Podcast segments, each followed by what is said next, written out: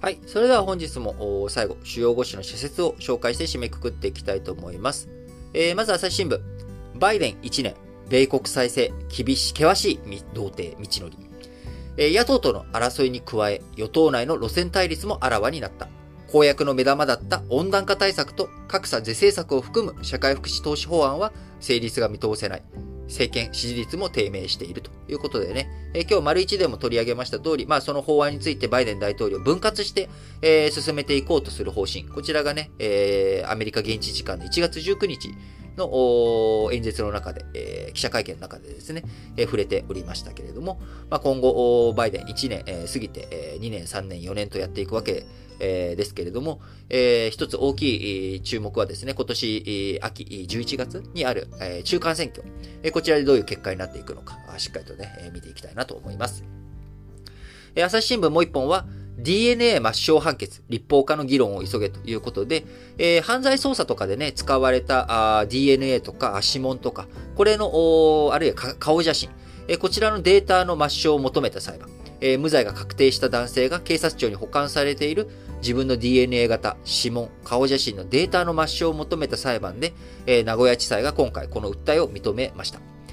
え、名古屋地裁は DNA と指紋について、みだりに取得、利用されない自由が個人の尊重を定めた憲法13条で保障されているとの判断を示したということで、えー、こちらね、犯罪捜査あ使っていくっていうところについて、えー、ちゃんとね、立法していきなさいと。今、国家公安委員会の規則があるだけで、抹消については、容疑者が死亡したとき、保管する必要がなくなったときとしか書かれていないということで、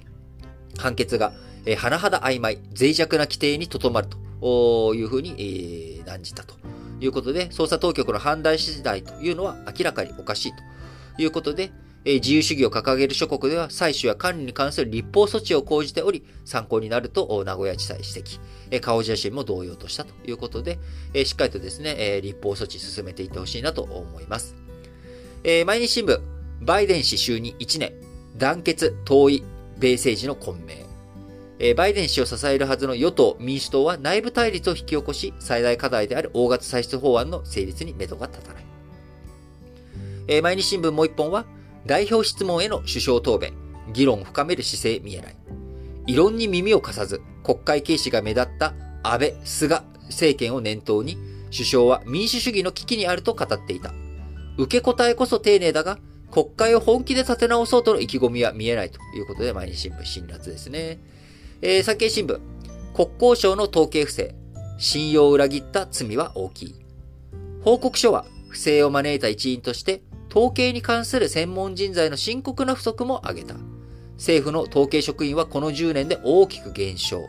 えー、まあ、こういった状況を踏まえてですね、政府は統計作成の環境も整備し、行政に対する信頼を取り戻す必要があると。えー、産経新聞、代表質問、解く力の発揮が必要だ。馬場氏は、こちら日本維新の会のですね、馬場氏は岸田首相が施政方針演説で台湾に一切言及しなかった点に疑念を呈し、日台防衛協力や台湾有事での法人救出の備えを求めたということで、えー、今日ね、ちょっと産経新聞と読売新聞も、あの、代表質問に関して触れていて、えー、真逆なことを言っててね、面白いなと思った箇所ちょっと、触れておきたいと思うんですが、え昨日僕が、あの、僕も触れた、え立憲民主党の泉さん、え泉代表が、日本による敵基地攻撃能力の行使は、全面戦争を招き、抑止力とするには、米軍ほどの脱撃力が必要で、防衛予算の過度な圧迫を招くなどと指摘し、強い疑念を呈した部分についてですね、僕は、あの、その通りだな、あのー、敵基地攻撃能力必要なんだけれども、どこまで、どういう風に整理するのというところ、具体的に敵基地攻撃能力って何なのっていうことを示して、え、議論を進めていかないといけないよねっていうことを昨日お伝えしたと思うんですが、え、これに対して産経新聞、的外れで国民を守ろうという気概が感じられない。日本の保有行使は一切ダメで、米国ならいいというのは歪な大米依存だ。日本の保有は日米同盟の抑止力と対処力を高める方策だと岸田首相は丁寧に解くべきだということで、的外れとまでね、言っちゃってますね、産経新聞。えー、それに対して読売新聞。えー、代表質問、南極乗り越える方策を論じよというところの中でですね、えー、こちらの泉さんのところにも触れて、えー、迎撃困難なミサイルに対処するため、馬場、玉木、両氏、日本維新の会と国民民主党の両氏が敵基地攻撃能力の検討に対する支持を表明したことは評価できる。泉氏は、攻撃を防ぐことはできないとして慎重な姿勢を示した。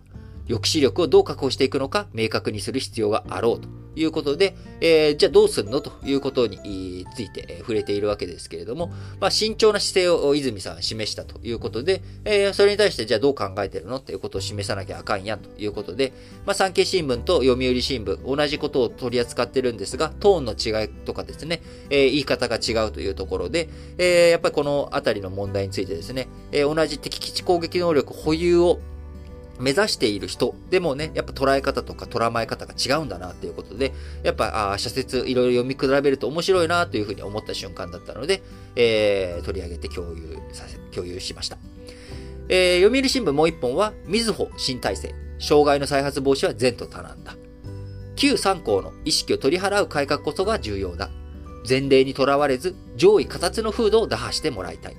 そのため、経営幹部に外部からの人材投与を増やしていくことも検討課題となろうということでね、えこちらね、僕も昨日触れましたけれども、やっぱ、あの、稲森さんみたいな人が、あまでね、え、トップ自体も、え外からあ入れていくぐらいの、え改革必要なんじゃないのと。えなんかね、システム関係の周りで IBM の執行、IBM 出身のね、え方を執行役員に入れたりとかっていうことはやっているみたいですけれども、やっぱ大胆にもっとね、外部から人材同様を進めていかないと、えー、旧参考の意識を取り払う、えー、風土を変えていくっていうのはなかなか難しいんじゃないかなというふうに思います。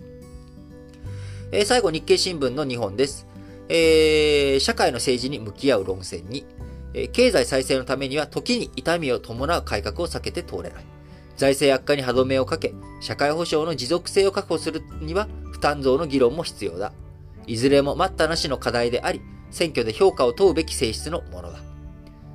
えー、日経新聞最後。持続的な賃上げ、労使は改革で道筋をということで、今日丸2でね、取り上げたトヨタの話とか、あえそちらの話も踏まえての話ですが、付加価値を生む源泉は土地や機械から人の知識やノウハウへ移っている。人件費をコストと捉える姿勢が日本企業の競争力を低下させてきた。経営者は欧米に遅れを取った人的資本投資に今こそ踏み出す時であるということでね、持続的な賃上げしっかりと進めていくべきだというふうに私自身も思っております。はい。ということで皆さん本日も新聞解説ながら聞きをお聞きいただきありがとうございます。えー、先ほどね、丸4の中でも申し上げました通り、えー、来週か再来週、まあ1月下旬か2月上旬ぐらいにですね、えー、経済の基礎の基礎みたいな感じのオンライン講演会、えー、こちらをやっていこうと思いますので、詳細は明日以降、えー、エピソードの概要欄とかにつけたりとか、あるいは、えー、Twitter とか僕のノート記事とかですね、このあたりに情報を早めに出していこうと思いますので、フォローしている方はですね、ぜひそちらの方からチェキラーしていただければと思います。えー、こちら新聞解説ながら聞きの番組内でもですね、明日以降、詳細について決めたら発表して、説明していきたいと思いますので、興味ある方はぜひ参加していってください。えー、またですね、えー、結構今もね、事前説明会関係の申し込みいろいろとあるんですけれども、ヨーロッパ全史、えー、この2022年、えー、勉強会としてやっていこうと思っているヨーロッパ全史について、まだまだあの枠余って、えー、おります。えー、参加したいよという方あとか、話、えー、聞けなかったと、事前説明会あるのを忘れてて聞けなかったよという方、えー、そういった方のためにですね、こちらも事前説明会もう一回やろうかなと思っております。えー、こちらについてもですね、詳細明日以降決めて、えー、また話をしていきたいと思いますので、えー、興味ある方はぜひ参加していただければと思いますし、え、個別に、ちょっと早めに聞きたいよとか、話聞きたいよという方は、Twitter のダイレクトメッセージとか、あ各エピソードの概要欄に貼ってある Google フォーム、こちらの方からね、問い合わせ、えーメールアドレス書き込んで問い合わせいただければ、あのー、きちんとお返し、ご対応させていただきますので、えー、引き続きどうぞよろしくお願いいたします。それでは、皆さん、今日も元気に、いってらっしゃい